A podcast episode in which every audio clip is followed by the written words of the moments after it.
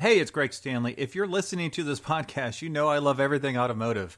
This passion has expanded to include being a car specialist consultant for RM Sotheby's. So if you need assistance buying or consigning a collector car at any one of our online or live auctions, including Scottsdale, Amelia Island, or Monterey, you can reach one of our car specialists at rmsotheby's.com or you can email me directly at gstanley at rmsotheby's.com. I just want to give a quick thanks to Euro Classics for sponsoring this episode. Euro Classics is all about collector cars from servicing your new BMW M5 to prepping your Porsche for the racetrack to executing a total restoration on your favorite classic. They do it all from routine maintenance to performance upgrades to appraisals and everything in between. You can learn more about its owner, Dale Oaks, by listening to episode number 65 of this podcast. And you can find Euro Classics in the Kentucky, Ohio, Indiana service area and online at euroclassix.com classics, C L A S S I X dot com. This is the Collector Car Podcast, the home for the auto enthusiast. Join Greg Stanley as he applies over 25 years of insights and analytical experience to the collector car market. He will interview the experts and throw in some fun stuff as well.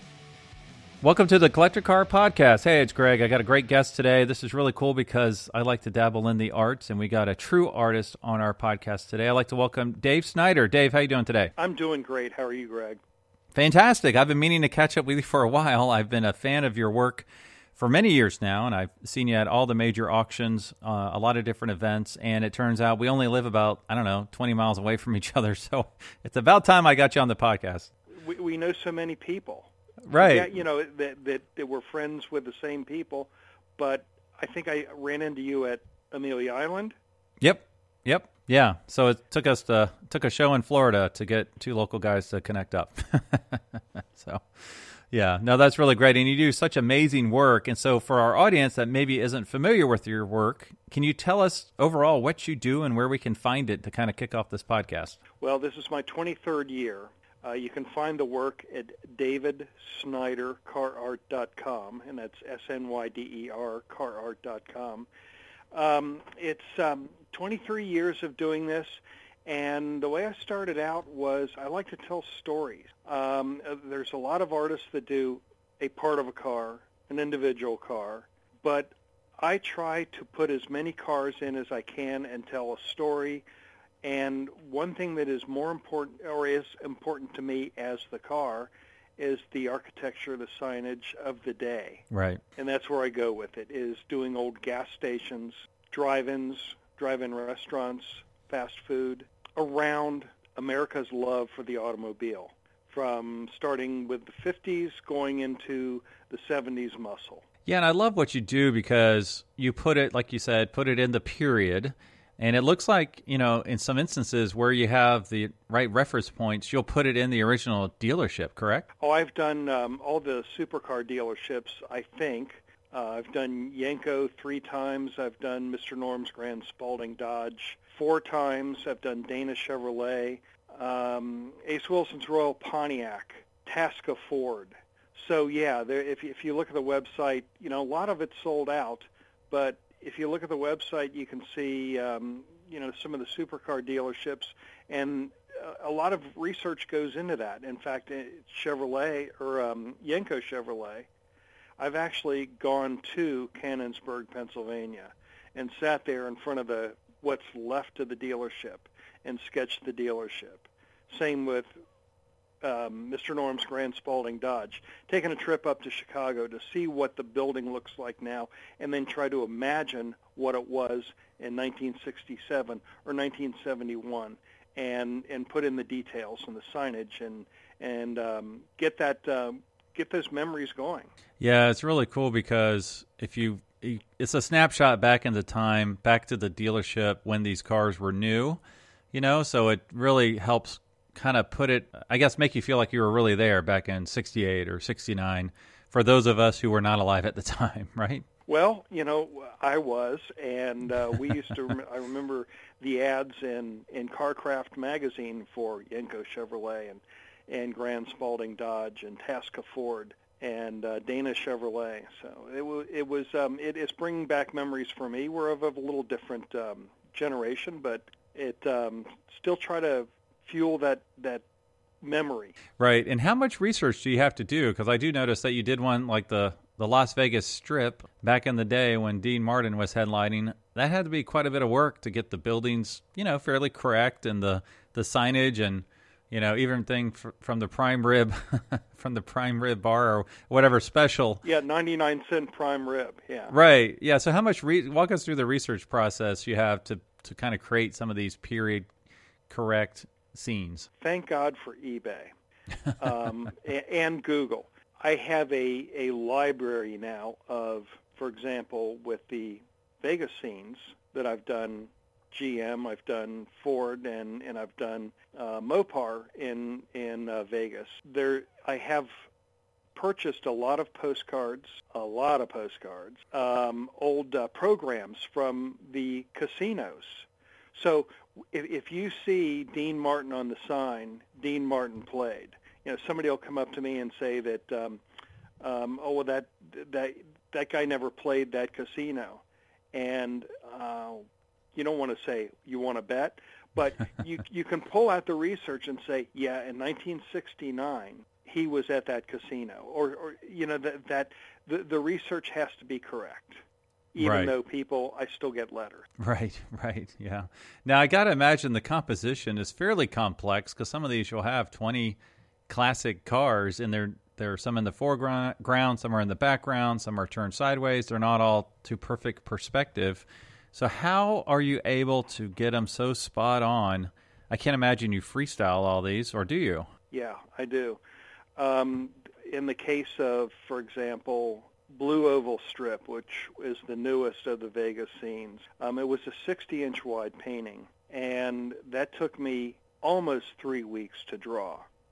I oh, remember wow. after working on it for two weeks and and say, oh look you know I can get this um, this gas station in and and this was not there so I'm gonna you know did did a lot of editing on the on the drawing and I remember my wife and business partner Marion coming up into the studio and saying Dave, I think you need to put the pencil down and start painting. right, right. Yeah, you can get lost in the detail prep work, right? So yeah, so that that was um, uh, you, you know almost three weeks of research and drawing just to get the drawing done before I even started putting color down. Right, right. Wow.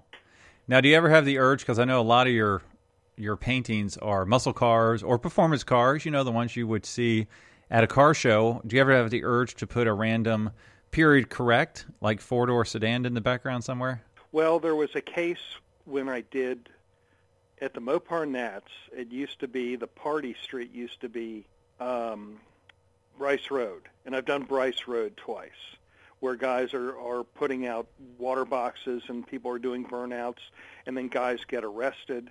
And when they do get arrested, people come in or or get ticketed for doing a burnout. People will come and throw five dollar bills into his window, you know, to help him pay the uh, the fine. I mean, it was the, you know the big party. The, the Mopar guys are nuts. So I, I've done Brice Road a couple of times, and one time I put in way in the background. I put in my um, town and country minivan that I haul artwork around in. So yeah, yes I do. Okay. Well, there's a little uh, Easter egg for any of those that might be looking for something fun to do as they peruse your website. Okay, well that's really cool. And you don't but do that's, just that's the only time I can think of, of putting really a modern car in. Right, right. Okay. Well, and you don't do just muscle cars. Just call out. I do see a Porsche dealership and a Chinetti's Ferrari dealership. So uh, you do have a little bit of something for everyone, right? I like the old dealerships. Again, Cinetti. Um, I've done um, the Manhattan location in 1963. And then in 1972, I did the Greenwich, Connecticut dealership. Porsche, I've done Brumos, and that was a commission from Brumos Porsche. And then did the um, the Max Hoffman in 1956. Did Max Hoffman, uh, one of the first importers of Porsche in the United States. Now, where do you source the uh, reference picks for your cars? Are they from car shows that you've attended? I mean, because you don't want to have something that's not factory correct on these cars, you know, like the wrong hubcaps or something. Exactly. When I did, for example, did the Max Hoffman and did 56 Porsches, um, I went to school on 56 Porsches. I bought several books. Um, Amazon loves me. Um, you know, I, I, I make sure the reference is correct or as correct as I can get it at the time with the reference that I'm able to collect. Right, right. Okay. Yeah, I did notice in one of your paintings you have the 1967 Shelby Mustang Super Snake, one of one ever built with a 427 big block in there to test, I believe it was Goodyear tires. Now, and that that was a um, that was uh, Mel Burns Ford in um, in Long Beach, yeah. And Mel Burns Ford, that car was sold after Shelby and um, Goodyear was done with their tire tests on that. It went to Mel Burns Ford. So that is correct, and it has the correct white walls on it, which I've had people come up and say, I've never seen a Shelby with white walls. And that's another thing where you say want to say, yeah, you want to bet, you know, here's here's the reference. Well, I love that attention to detail because that was my question: is was this really sold at Mel? You said Melbourne or Melbourne's Burns? Ford on Long, Yeah. Long Beach Boulevard in Long Beach, California. Yes. So which came first? You wanted to do the dealership or you wanted to do the car? Um, I wanted to do the dealership, and I knew about the car, and it was sold through that dealership. And I'm working on the painting, and lo and behold, it comes up for auction at, at the Mecum Indy auction. And it was just a coincidence that it was all of a sudden there's the car in front of me after I did all this research. And the painting was done, and I actually displayed the painting at the auction with the car. I'm glad I asked that question because I would have bet money that you were chasing the car first. So I'm glad I asked the no, question. No, it was the dealership first. I, you know, I wanted to. I needed to get some West Coast. I did all these East Coast and Midwest dealerships, and I was looking for something to do in the West Coast. Right, right. Okay. No, that's really, really cool. Okay. Well, if you would tell us where did this passion for cars come from, and then how did that lead? Did that lead into art, or did art like you you're already an artist, and then you and you wrapped it into your passion for cars? When I was, I've always been a interested in cars. When I was six, I knew I wanted to be an artist. I, I that that's where I wanted to go. Um, I went into a went to a very prestigious cool, school in Cincinnati called Central Academy of Commercial Art, where they train art directors and designers for the commercial advertising career. I spent 25 years doing that and always painted the weekends in the evenings and always had an interest in historic transportation history. I've done airplanes, I've done trains. Um, uh, in fact, I've got a couple now that I've just uh, recently released again. Um, one with a um, an airplane scene and one with a train scene. But I always had a, a, a passion for transportation history. And a publisher in Canada asked me to do a couple for him around the automobile. And that led to where I am now 23 years later and probably 175 paintings done of automotive art and around America's passion for the automobile. Right, right. Okay. Now, is there one car you haven't painted that is on your list, or have you painted pretty much all the ones you've always wanted to? No, I have a. I, I want to do a, a, uh Volkswagen dealership because the car that I learned how to drive here in Cincinnati, hilly Cincinnati, was a 1963 Volkswagen bus. Was it a 21 window, a 23, no, or not. just a no, regular? No, no, no, okay. It was just the regular, the, the regular Kombi bus. But um, it, it was still, you, you it, it's a great car to learn to drive in. I mean, it really is. Wow, that would be really cool. And just a quick shout out. Well, check out the Collector Car Podcast Instagram stories because I'm going to visit Dave's shop and take a couple little videos of him working on his current project. And could you share what your current project is, or at least uh, the type of car? Um, right now, I'm doing a a commission, and it's for a Christmas gift, so I can't talk too much about it. It's Yenko Chevrolet. Um, I have a um, a project that is that is about to go back on the easel.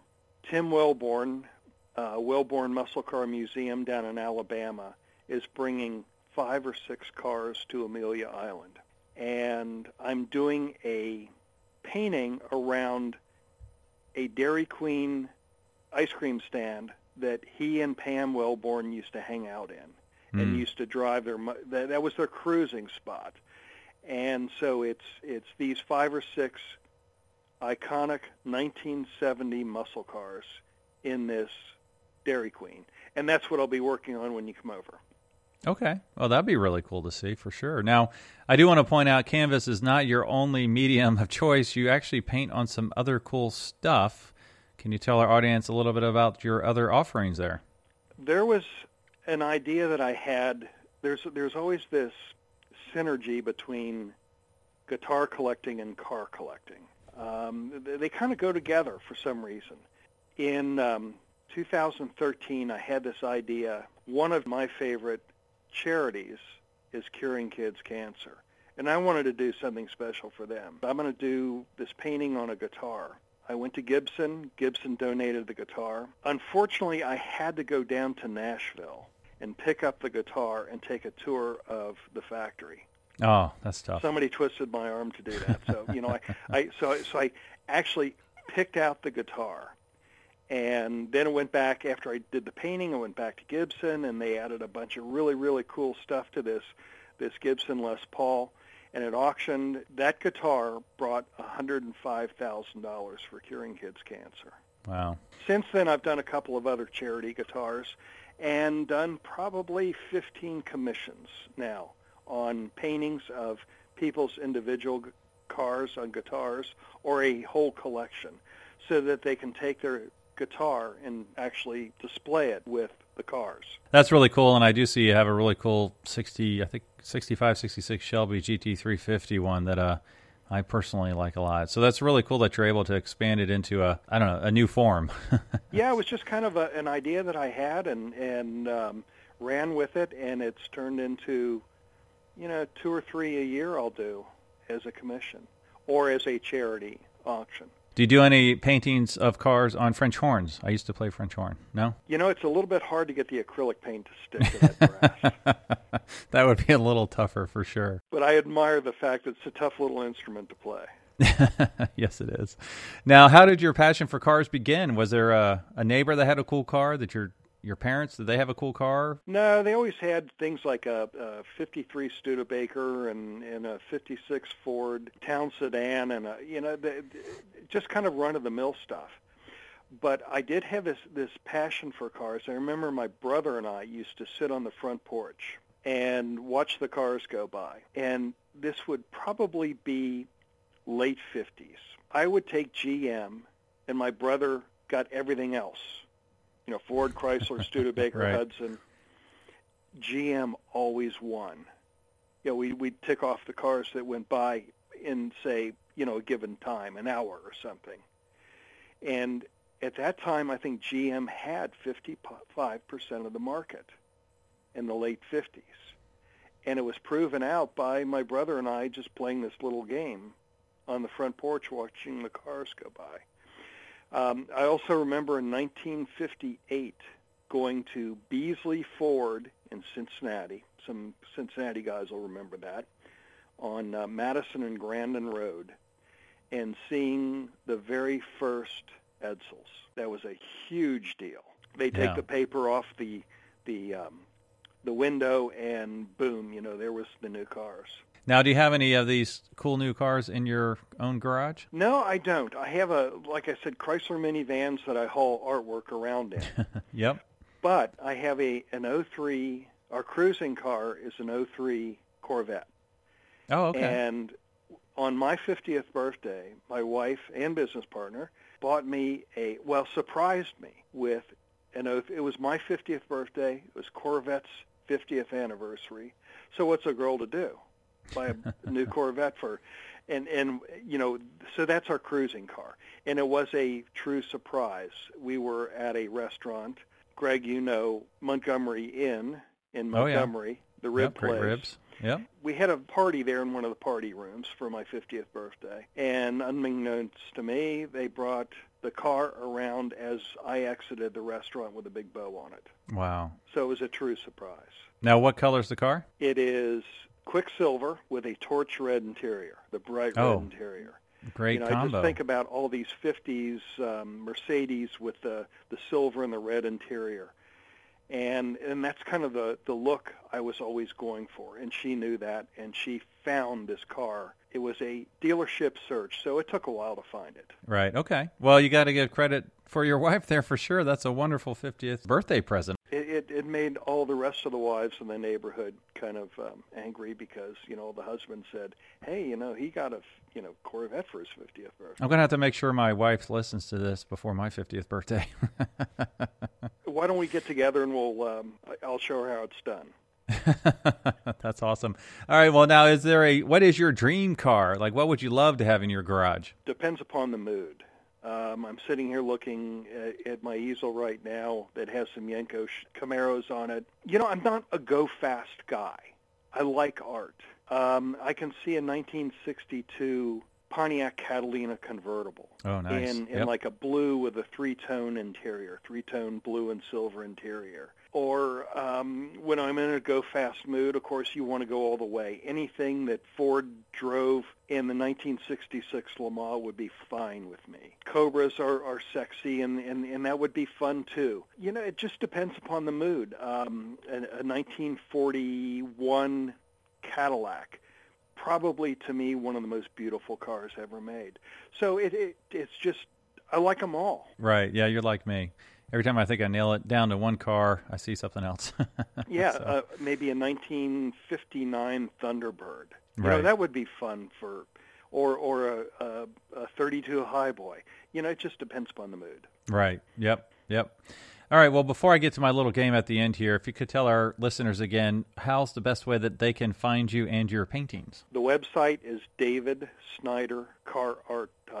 Yeah, and I did warn you. A game I'd like to play at the end here is called Keep, Cash, and Crush. So I give you three cards, and you have to pick one to keep forever, one that you will cash in, and then one you don't mind sending to the crusher. And so I decided to use your paintings as reference points. Really? And so, okay. yeah. Okay. Let, let, let, let me get my, my pencil out and and I'll jot down some notes here.